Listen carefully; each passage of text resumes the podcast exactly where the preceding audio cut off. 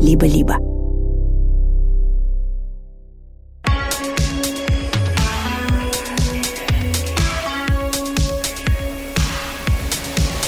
Всем привет! Это Кира Кузьменко и подкаст «Собес», в котором мы рассказываем, как найти работу за границей. Я немного простыла, поэтому у меня будет иногда срываться голос, но он еще срывается, потому что я воодушевлена э, тем, как новые технологии меняют нашу жизнь. Наш эпизод посвящен нейронкам и чату GPT. Наша жизнь точно изменится с их приходом, и рекрутинг изменится тоже. Оценка кандидатов и то, как кандидаты проходят сами собеседования, точно поменяются и уже меняются. В этом эпизоде мы сначала поговорим с героем, который использовал чат GPT, чтобы выполнить выполнить тестовые задания и пройти собеседование, а потом мы позовем нанимающему менеджера, которому приходил такой похожий кандидат и явно использовал чат GPT для ответов на вопросы. Это подкаст студии «Либо-либо». Мы делаем его вместе с сервисом онлайн-образования Яндекс Практикум. В середине эпизода вы услышите нашу партнерскую рубрику.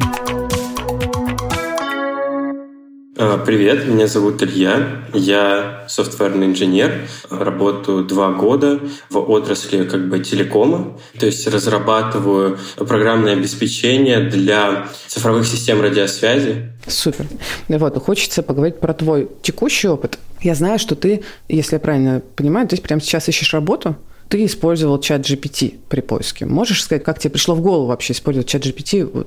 Расскажи. Да, через э, пару месяцев я оканчиваю вуз и уже хочу устраиваться в, ну, так, как бы в бигтех с отважными процессами, а на данный момент работаю в компании, где не все так отлично, и вообще устроился туда, ну, чтобы как бы понабраться опыт. Вот недавно э, я понял, что если ты хочешь э, работать в бигтехе, если ты хочешь работать на международном рынке, нужно готовиться к собеседованию очень сильно. Э, я начал это тренировать. То есть я себе поставил цель э, пройти 20 собеседований. 20 собеседований? Ага. Да, минимум 20 собеседований и получить минимум 5 офферов.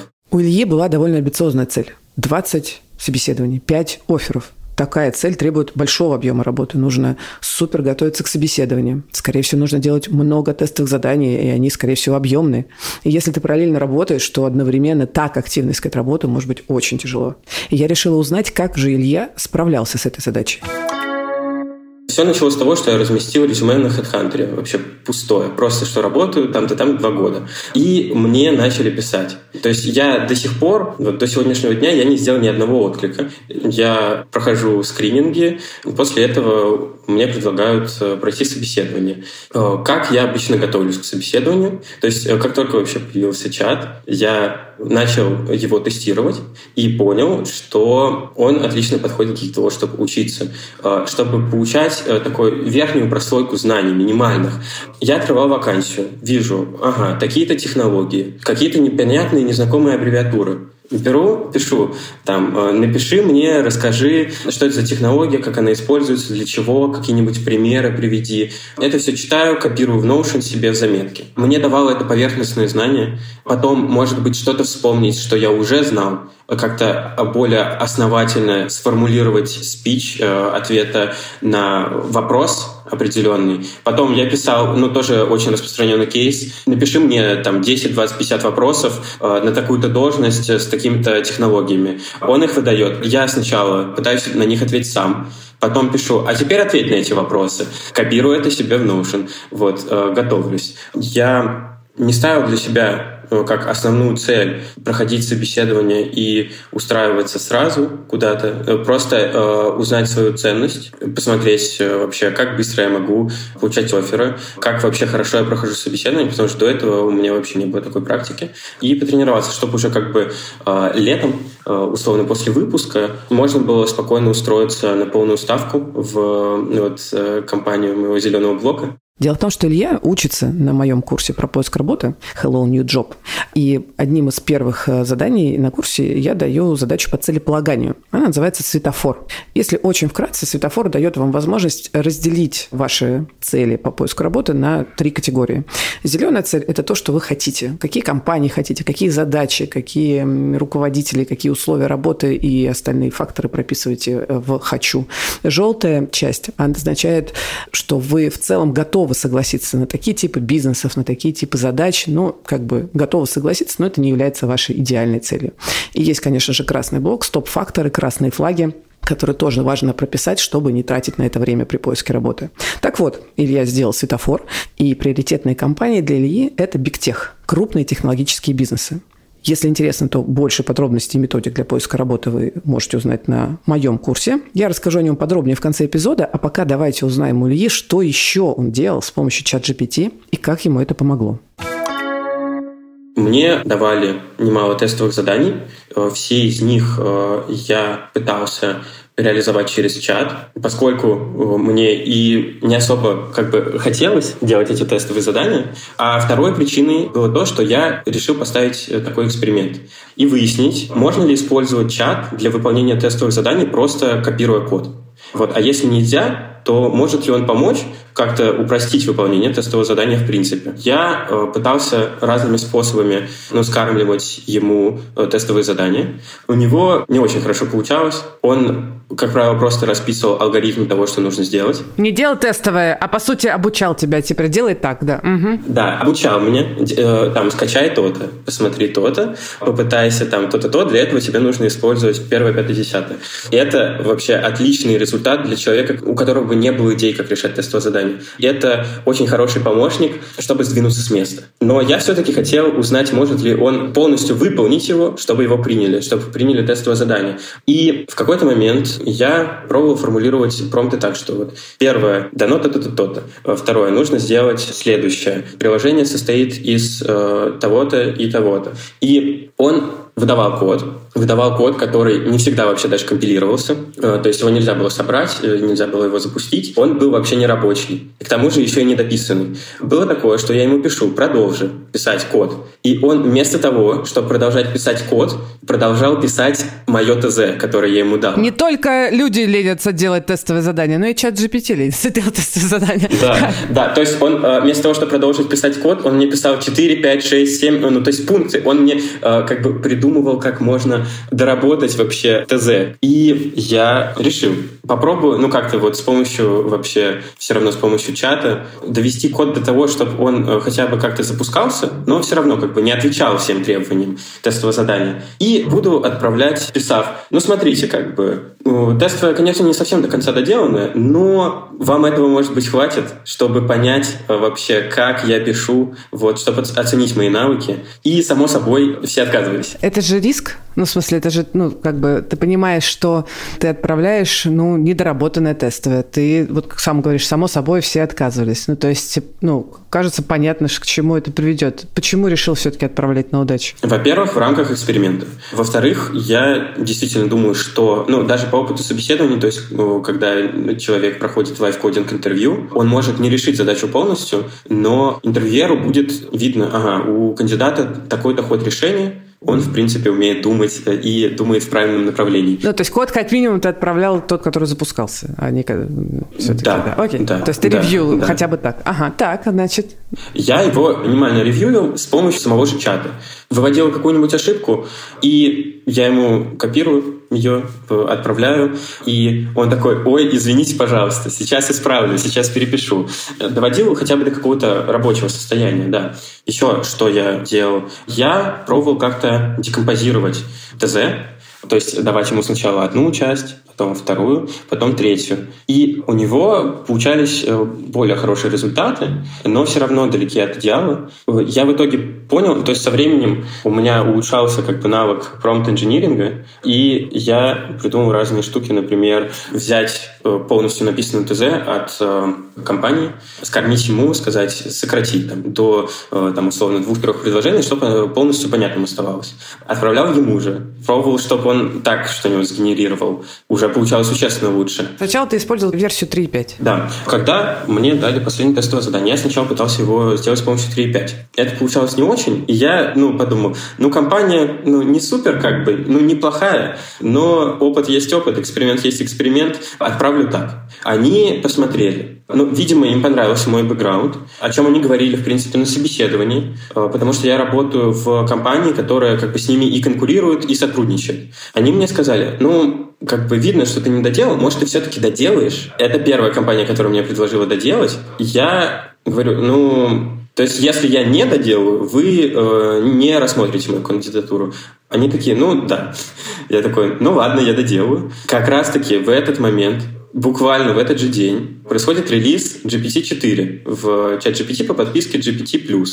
И я сразу же ее покупаю и иду пробовать э, скармливать э, у него то же самое ТЗ. Результаты вообще колоссальные. Сразу же выдавался код, который собирался, который э, как бы компилировался, но все равно еще как бы не соответствовал всем критериям, как бы не отвечал на все задачи. Я как делал? Я брал ТЗ это и писал ему распиши функции, которые нужны для реализации этого приложения. Он выписывал, нужны вот для такой-то части такие функции, и их описание, для такой части такие-то функции, вот, и их описание. Я брал, ну, обычное вот э, ТЗ и к нему добавлял еще описание вот этих функций, которые нужны, которые он мне недавно сам же и написал. И на это он уже отвечал. Ну, слушай, я все-таки как бы э, искусственный интеллект, и я не могу написать полную реализацию этого приложения, но могу расписать верхний уровень. И я такой, так-то так, ну, это мне не подойдет. Как бы все должно быть в меру, промпты не должны быть слишком огромными, потому что он начинает э, говорить, что он ничего не знает, и может только, что у него лапки, и он э, может только верхний уровень его расписать. Надо коротко и конкретно, да? Угу. Да, нужно коротко и конкретно. И как раз-таки, чтобы писать коротко и конкретно, он же и сам может помочь. Э, то есть мой идеал идеальный запрос был, я брал уже определенные куски кода, функцию, и такой, слушай, ты там не дописал то-то, то-то. Типа, функция делает одно, а должна делать другое. Он, наверное, опять извинялся очень сильно, да? Как обычно. Да, он такой, ой, извините, пожалуйста, сейчас секундочку, все исправлю. И действительно исправлял. То есть, прогоняя его же сгенерированный код э, через просьбу его немного переписать. Он э, справлялся отлично. Я собрал вот эти все его ответы, склеил из них лучшие, и у меня получилось вообще рабочее приложение, которое от меня э, ждали и его приняли. Вау. Мне позвонили, сказали, все отлично, все теперь работает как надо, все, приглашаем тебя, э, вот ждем быстрее, давай, вот офер. Что ты почувствовал, расскажи мне. Я очень э, порадовался в том плане, что у меня положительный как бы, результат получился в рамках эксперимента.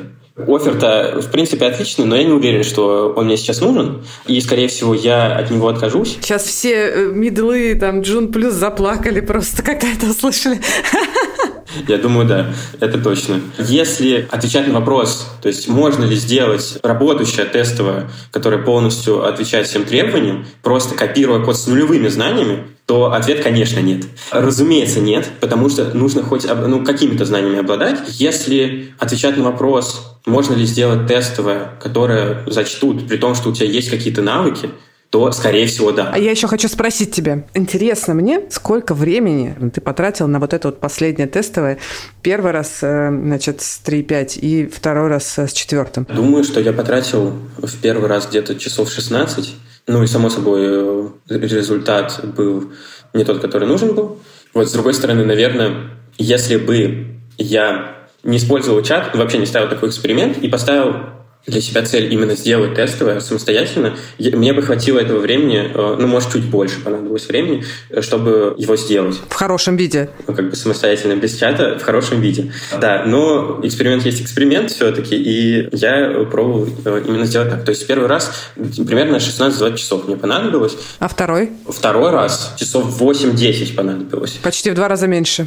Почти в два раза меньше, при этом это был рабочий вариант, но еще сыграло то, что я как бы прокачался в промпт-инжиниринге. Только хотел сказать, что ты вообще-то же тренировался правильно формулировать запросы нейронки, чтобы получать то, что тебе нужно. Я слышала, что некоторые нанимающие менеджеры сейчас э, как бы очень отрицательно, мягко скажем, относятся к тому, что кандидаты используют чат GPT для выполнения тестов. Э, говорят, что ну вообще это как бы вранье, это не пров... Э, мы таким образом, собственно, получаем не проверку знаний, опыта, а как бы фейк. Вот что ты про это думаешь? Работодатели еще не научились делать тестовые, которые либо заточены под использование чата, либо которые гораздо сложнее, того, с чем бы чат мог помочь. У меня буквально вчера было собеседование, мне давали 9 задачек, ну, достаточно таких простых, но все э, с очень интересным подвохом. Вот, и мне сразу скинули файл со всеми задачками. Там был код, нужно было сказать, что он делает, что в нем не так. И я просто во время собеседования копировал эти задачки, вставлял в чат и получал ответы как бы в реальном времени. Вот это я точно знаю, что это, ну, как бы читинг, ну, то есть на такое не рассчитывают, э, когда дают такие задачки. Но, с другой стороны, я знал ответы вообще практически на все задачи, и э, чат мне скорее помог сформулировать э, правильный ход э, ответа. На момент нашей записи Илья еще не знал, финального решения компании и готова ли вообще компания делать ему офер. Но через неделю Илья прислал нам вот такое голосовое сообщение. Привет. В общем, я прошел. Мне позвонили и сказали, что я правильно решил задачи, и подхожу им. Предложили офер, но я сразу же отказался во время звонка, потому что предложили зарплату ниже той, которую я называл на собеседовании. И, в принципе, компания не очень-то соответствует моим требованиям, так что вот такие дела. Ну что, мы выяснили с помощью истории Ильи, что офер с помощью чат GPT получить можно.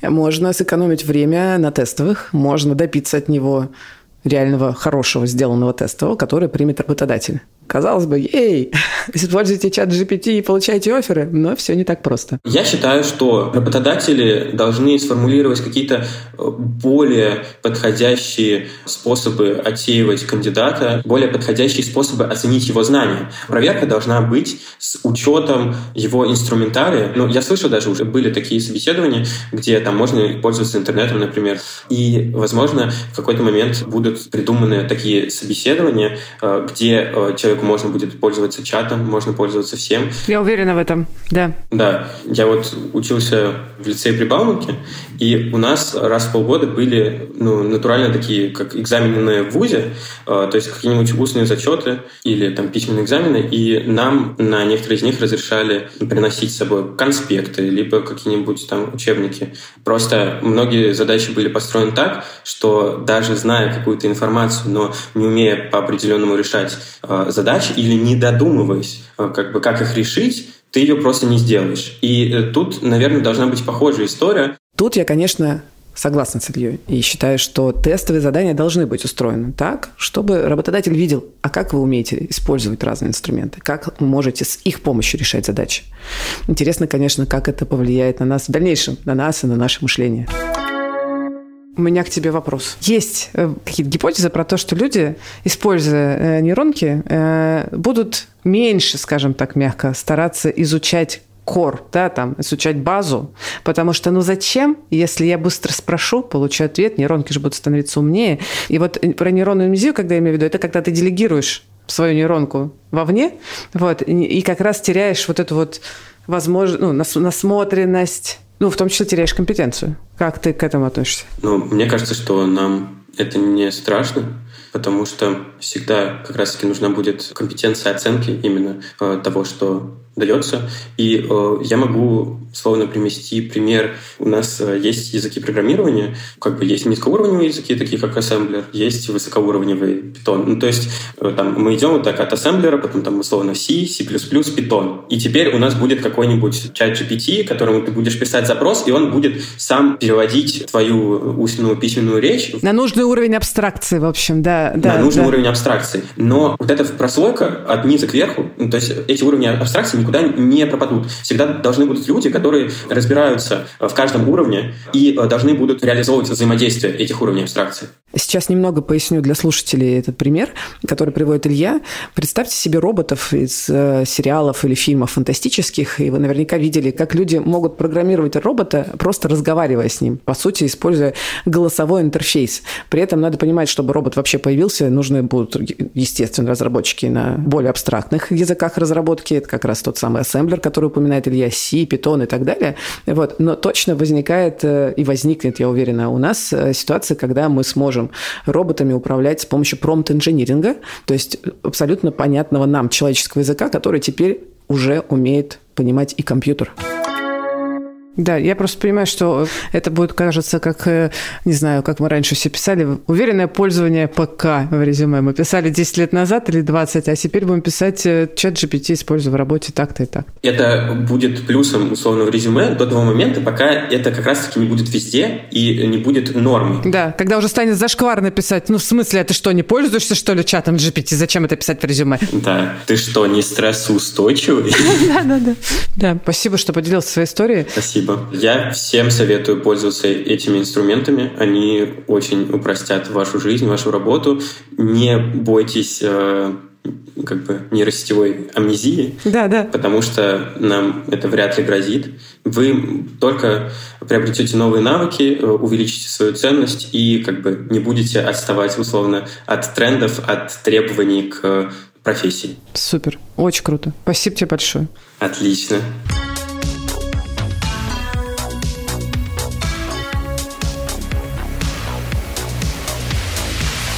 Что ж, эксперимент Ильи явно удался. Он получил два оффера, научился промпт-инжинирингу и теперь со всем этим опытом пойдет собеседоваться в свои приоритетные компании. Чат GPT помог Илье пройти все этапы поиска работы быстрее и эффективнее. Но я знаю, что кого-то могут пугать большие возможности нейросетей. И кажется, что они столько всего умеют, и, может быть, нас когда-нибудь заменят. И особенно тревожно может быть начинающим специалистам.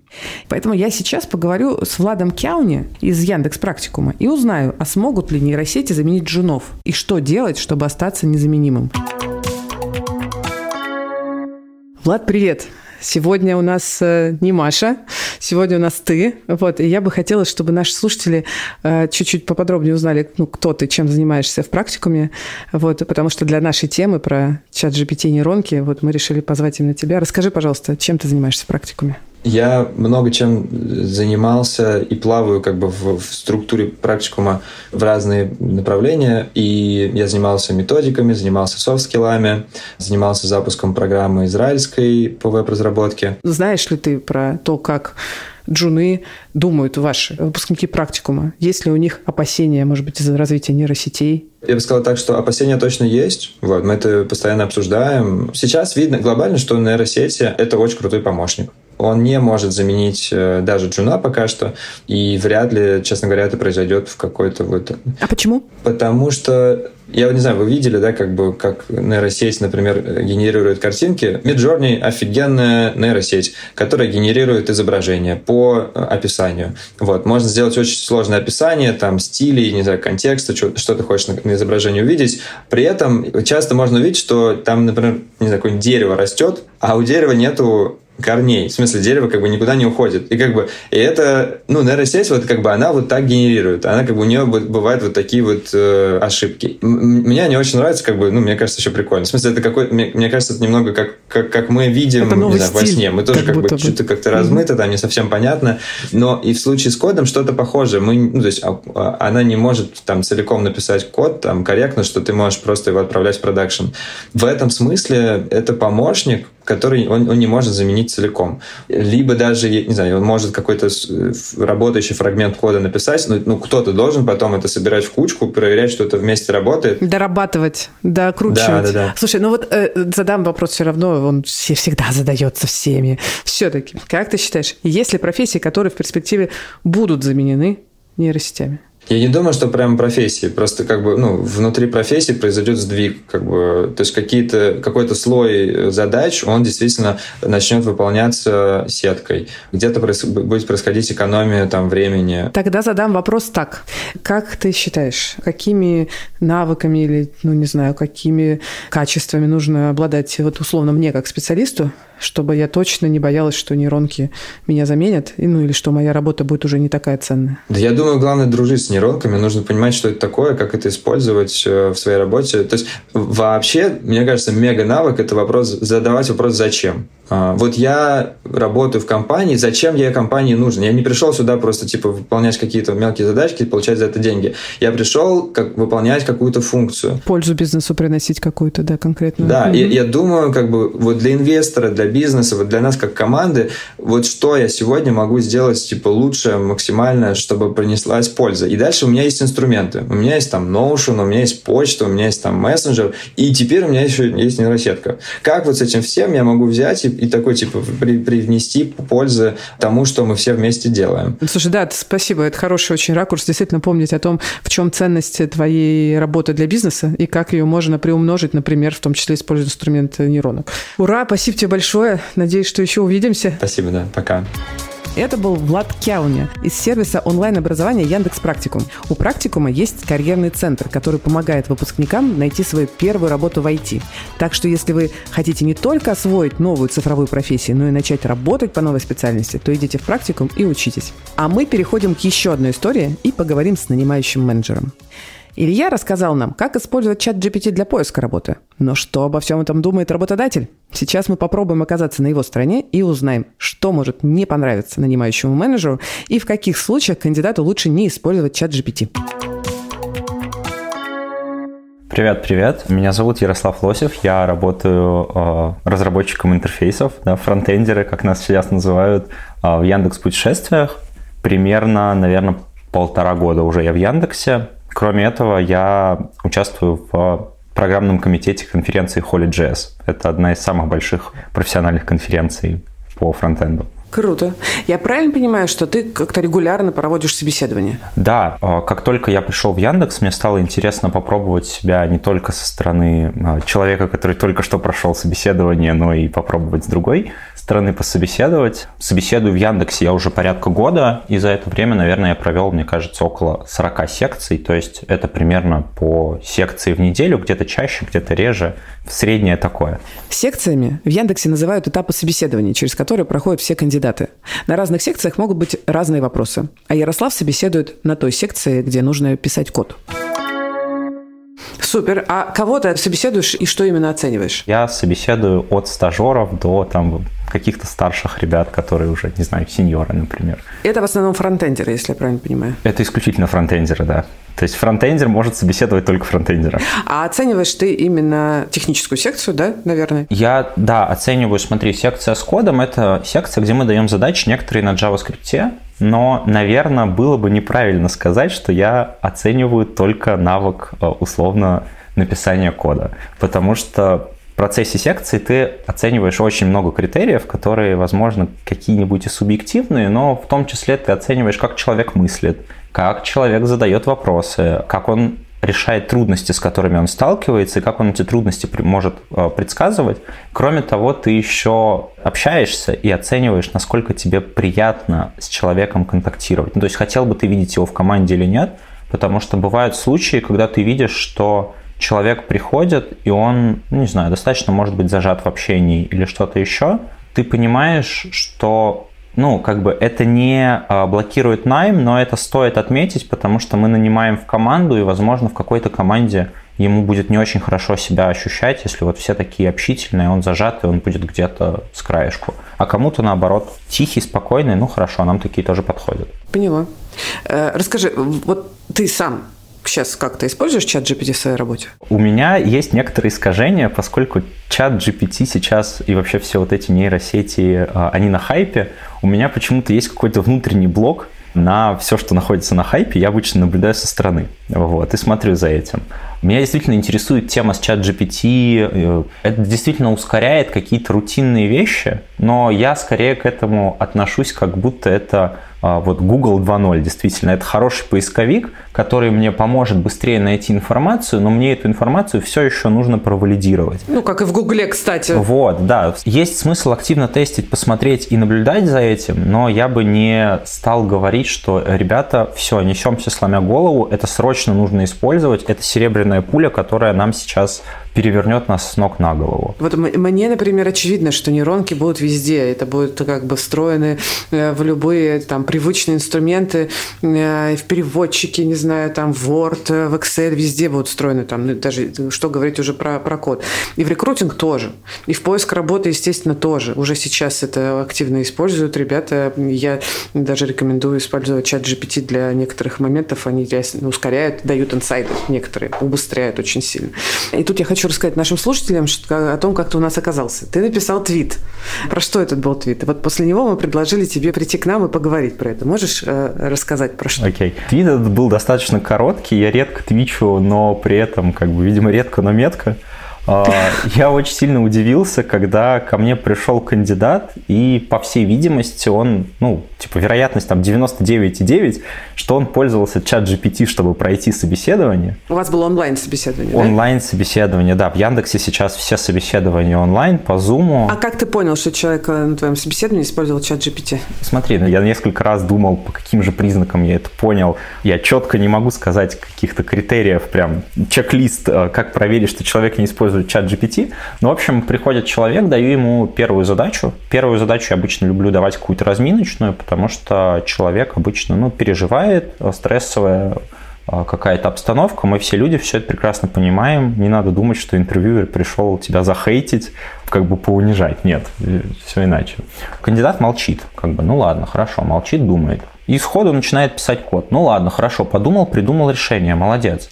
При этом он начинает его пояснять, и объяснение, ну вот оно водянистое, оно вроде бы правильное, но оно какое-то, не знаю, в общем, если бы ты сам начал писать этот код, ты бы так настолько общий не стал это говорить. То есть твоя насмотренность и наслушанность подсказывает, что что-то не так, да? Да, что-то угу. вот как раз, это, в принципе, всю секцию это было на уровне вот какого-то звоночка в голове и ощущений, Хорошо, ну, бывает разное, нельзя с первой какой-то мысли сразу человека ставить крест, это неправильно. Вот, вижу, что код выглядит нетипично опять для этой задачи, опять же здесь опыт, задача простая, но обычно есть там 2-3 способа, как люди пишут, а здесь, ну, прям вот вообще не то. Причем ты подсказываешь человеку, а давай без этого делать. Он все равно продолжает, ну, как бы ладно. А, опять тоже, сам нетипичный код, наверное, ну, не наверное, а точно не является критерием того, что человек не прошел, потому что, ну, нестандартно мыслишь, это хорошо в каких-то случаях. Вижу, что есть косяки в этом решении, то есть чат GPT выдал решение с ошибкой, начинаю просить исправлять, а человек просто даже ну, не понимает. Я конкретно показал даже строчку, в которой происходит ошибка, потому что я заранее сказал, что давай вот это использовать не будем. А, вот. У него какой-то ступор. Ну, как бы хорошо. Может быть, там еще ошибка такая была, она очень похожа на невнимательность. Параллельно у меня все-таки в голове возникает какое-то ощущение, что что-то здесь не так, и здесь, а, ну, то есть я вот сейчас инсайт такой тоже, я всю жизнь на экзаменах списывал, но я мог объяснить, что я списываю, я просто, мне было сложно запомнить все эти теоремы и прочее, но при этом я понимал, что происходит, откуда это все берется. И здесь с кандидатом примерно так же. Я когда у меня есть подозрение, я начинаю немножко уводить в сторону, чтобы понять, насколько у кандидата, в принципе, есть какие-то базовые знания или понимание, что происходит, и вижу, что ну, человек немножко поплыл как бы ладно, хорошо. То есть каких-то точных фактов, которые подтверждали бы, что кандидат списывает, не было. Но у тебя появилось подозрение, что что-то тут не так. И что же было дальше? Во второй задаче а, то же самое, опять какая-то молчанка, причем вот очень странная молчанка. Я даю задачу, и вот, видимо, это в тот момент, когда чат GPT набирает решение, я не знаю, кандидат начинал просто то ли воду лить, то ли отвлекаться, то ли делать вид, что он думает. Ну, в общем, такая, типа, иллюзия бурной деятельности. И после этого начинает опять писать код. Как будто вот озарение с ней зашло. Ну, люди так не пишут. И что меня здесь убило, я меняю условия, а, меняю на более легкое. То есть человек только что решил задачу усложненную, меняя условия, чтобы там просто нужно строчку одну убрать, и у тебя задача снова решена, и тут просто вот реально ступор. Человек опять молчит. Если ты сам писал код, ты эту строчку вот сейчас же уберешь. И дальше была еще одна задача. В общем случае мы нарешали четыре задачи, причем четвертая, я люблю задачи давать такие, они, на мой взгляд, упоротые. Если бы раньше я не собеседовал, мне бы сказали, что кто-то дал эту задачу, я бы сказал, что за ерунда, зачем это спрашивать, это же вообще база. Дурацкая какая-то или что? Элементарная? Это, да, она элементарная, это такая вот база, база, база, с которой, если ты разработчик, ты мимо не пройдешь. Вот. Я вижу, что человек как-то он то ли угадывает, то ли слабо. В конечном итоге э, результат ну, не нанимать, но не нанимать чисто по знаниям. Неважно, был ли чат GPT или нет. Вот, как-то так. То есть у тебя были явные подозрения, но доказательств не было. Но хочется же, наверное, все-таки узнать правду.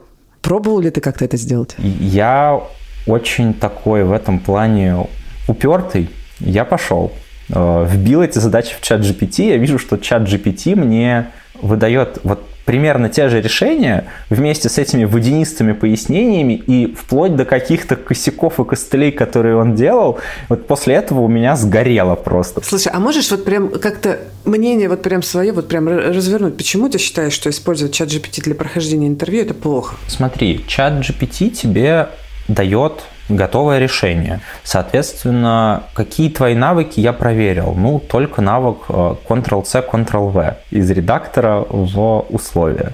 Ну, то есть в чат GPT. А дальше-то что ты будешь делать? То есть на работе нам, как программистам, платят не за написанный код. Вот это вау, шок, цитата. На самом деле тебе, как специалисту, платят за принятие решений, в том числе за принятие решений, основанных на собственном опыте. Если у тебя нет опыта, ты будешь плохие решения принимать или как-то их не так делать. Соответственно, рано или поздно это все равно вскроется. Только потом проблем будет и у компании больше, и у тебя. Смотри, еще такая штука здесь. В целом, если ты это умело делаешь, понимаешь, что выдает тебе чат GPT, ты пройдешь собеседование, скорее всего, и будешь успешно работать. Но здесь открытие в том, что если ты понимаешь, э, что делать, и что выдает тебе чат GPT, вот прям хорошо понимаешь, то он тебе не нужен. Задачи на собеседованиях не дают уровня, там, не знаю, э, раз, напиши какое-нибудь сбалансированное дерево на доске за две минуты с закрытыми глазами. Нет, там задачи сильно проще. Они просто проверяют базовое мышление и там знание языка и вообще как ты много каких-то компетенций, но вот в целом на базовом уровне. То есть на собеседовании не очень э, приветствуется значит, использование чат GPT. А где можно его использовать? Это, это не то, что не приветствуется. Это не, все-таки, наверное, нельзя. Нельзя использовать. Окей.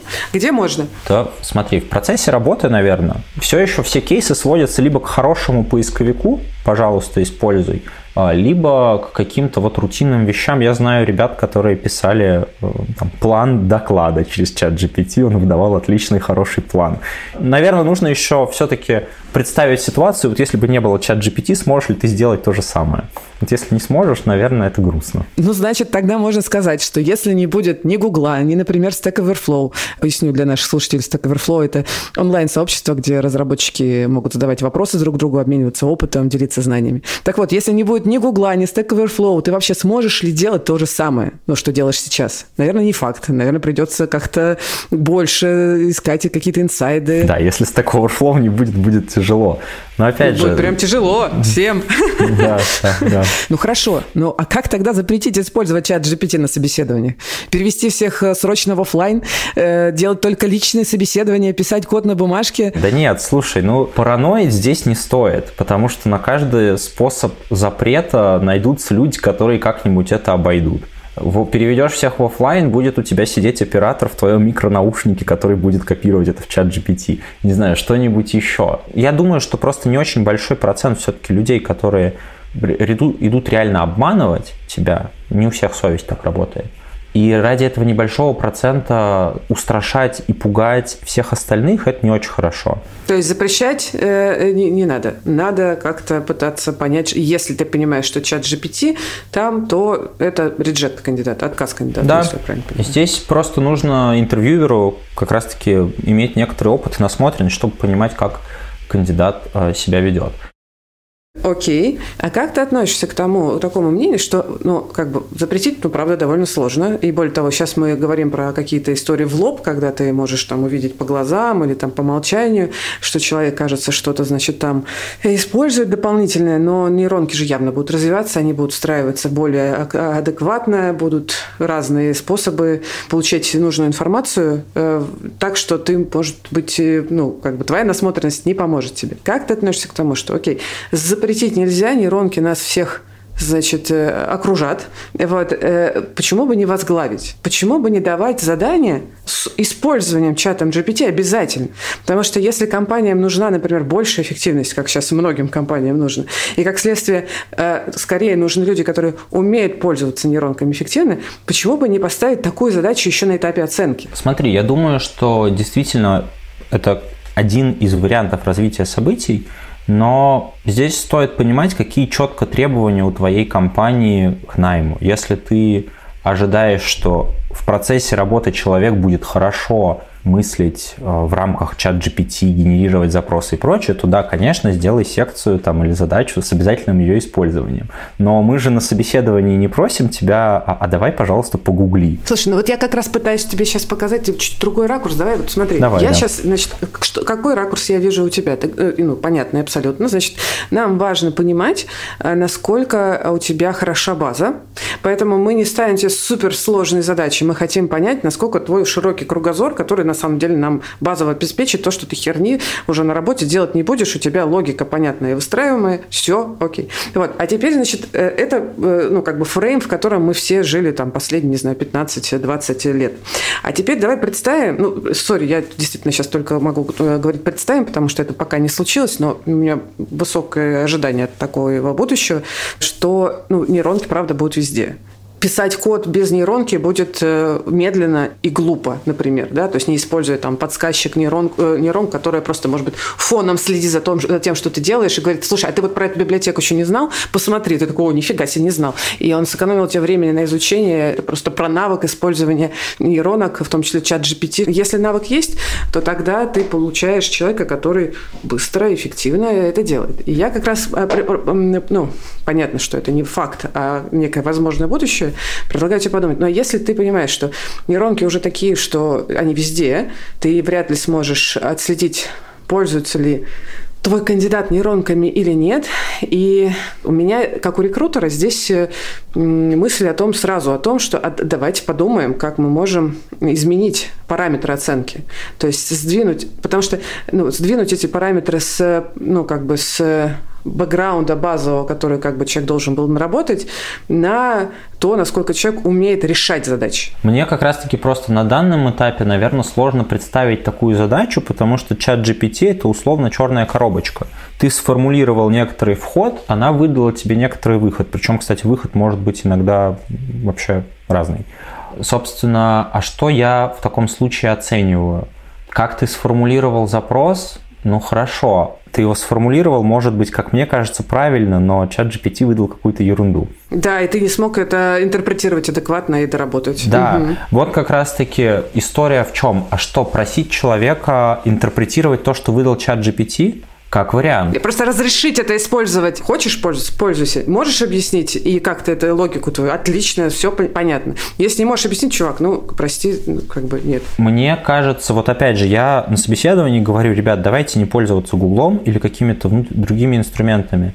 Я твой Google, спроси, я подскажу, я не буду бить по пальцам и прочее, но я буду видеть, а, твои какие-то, может быть, слабые вещи, где ты что-то не помнишь, б, я буду как раз-таки проверять навык, как ты бы искал и как ты спрашиваешь, твою коммуникативную вещь. В общем-то так. Если мы разрешим пользоваться Гуглом и чат GPT, здесь будет очень сложно уловить, а насколько человек глубоко ушел. То есть, либо он сейчас открыл чат GPT и спросил какую-то там, не знаю, функцию, как проверить число на что-нибудь там, на простоту, либо он сейчас всю задачу мне оттуда принес. Ну, то есть, мне нужно сидеть и наблюдать за этим. И в конечном итоге все равно просить его объяснять, что это получилось. Поэтому, вот, кстати, как раз-таки важно смотреть не, не только на результат, но и на то, как человек к этому шел. Ну вот представь себе, что он открывает чат GPT, ты прям видишь его промпты и понимаешь логику его мысли, как он дальше улучшает эти промпты, и он может открыто тебе комментировать. Слушай, я вот э, подумал, что да, тут, э, значит, э, попробуй-ка я быстро сейчас кинуть в чат GPT, что он выдаст, и дальше улучшу, например. И логику свою рассказывает. Это, ну, просто я, я знаешь, я за то, что запрещать практика пагубная, знаешь, работодатели начнут запрещать, кандидаты начнут находить находить способы обойти этот запрет. Слышал же, наверное, про расширение для зума, который э, глаза фокусируют на камере, куда бы ты ни смотрел при этом. А, да, да, да, да. Ну, прекрасное же такое расширение. И как бы явно это будет ну, продолжать улучшаться и так далее. Поэтому, э, чтобы не идти в гонку вооружений, скажем так, хочется как бы открыто уже тогда идти. Ну, окей, хорошо, давайте тогда примем это как э, реальность. Хотите, пожалуйста, давайте. Но да, тогда меняется критерий оценки, система оценки, и нужно иначе к этому подходить. Ты совершенно прав. Да, Спасибо тебе большое. На самом деле очень э, круто поговорили. Ну смотрите, э, тема холиварная, чат GPT. Мы много говорили о том, как э, меняется мир, как меняется рекрутинг, к чему это может привести, что можно делать для того, чтобы э, улучшить процесс рекрутинга и поиска кандидатов. Мне очень интересно ваше мнение. Может быть, вы уже как-то тоже прекрасным образом использовали чат GPT, или наоборот, у вас ничего не получилось. Может быть, вы тот самый нанимающий менеджер, который прямо сейчас меняет свои тестовые задания, или вы рекрутер, который уже подключает нейронки для оценки кандидатов. В описании к этому эпизоду будет почта, которую я читаю. Напишите, пожалуйста, мне свою историю и свое мнение по поводу чат GPT. У студии «Либо-либо» есть еще один классный подкаст. Называется «Запуск завтра». Я страшно его люблю, всегда слушаю, и сама, кстати, была героем нескольких выпусков. В этом подкасте ведущий Самат Галимов и его гости рассказывают о сложных технических штуках простым языком. И вот недавно в запуске э, вышел эпизод со злыми марсианами. Так называется консалтинговая компания, которая помогает развиваться стартапам. Ира Морозова, гендиректор «Злых марсиан», рассказала в подкасте о том, как найти иностранных клиентов в Твиттер, как русскоязычная компания сделать имя в Кремниевой долине и как вообще у консалтинга получилось выйти на западный рынок. Ссылка на эпизод в описании. Если вам нравится наш подкаст «Собес», и вы, например, ищете или только планируете искать работу, знайте, что у меня еще есть свой курс. Он, правда, классный. На курсе я рассказываю свою методику поиска работы в новых реалиях и в России, и за рубежом. Будет полезно и тем, кто прямо сейчас ищет, и тем, кто только планирует. И тем, кто в IT, и тем, кто еще пока не там, потому что методика поиска на самом деле универсальна. Курс уже идет, присоединиться можно в любое время. Название курса Hello New Job, ссылка будет в описании. Это подкаст студии «Либо-либо». Мы его сделали вместе с сервисом онлайн-образования Яндекс Практикум. Ставьте нам, пожалуйста, лайки, пишите свои отзывы и делитесь нашим подкастом с теми, кому он может пригодиться. Меня зовут Кира Кузьменко. Над эпизодом работали редакторки Юлия Яковлева и Рита Берденникова, продюсеры Павел Боровков и Евгения Молодцова, звукорежиссер Нина Мамотина, а джингл написал Дима Мидборн.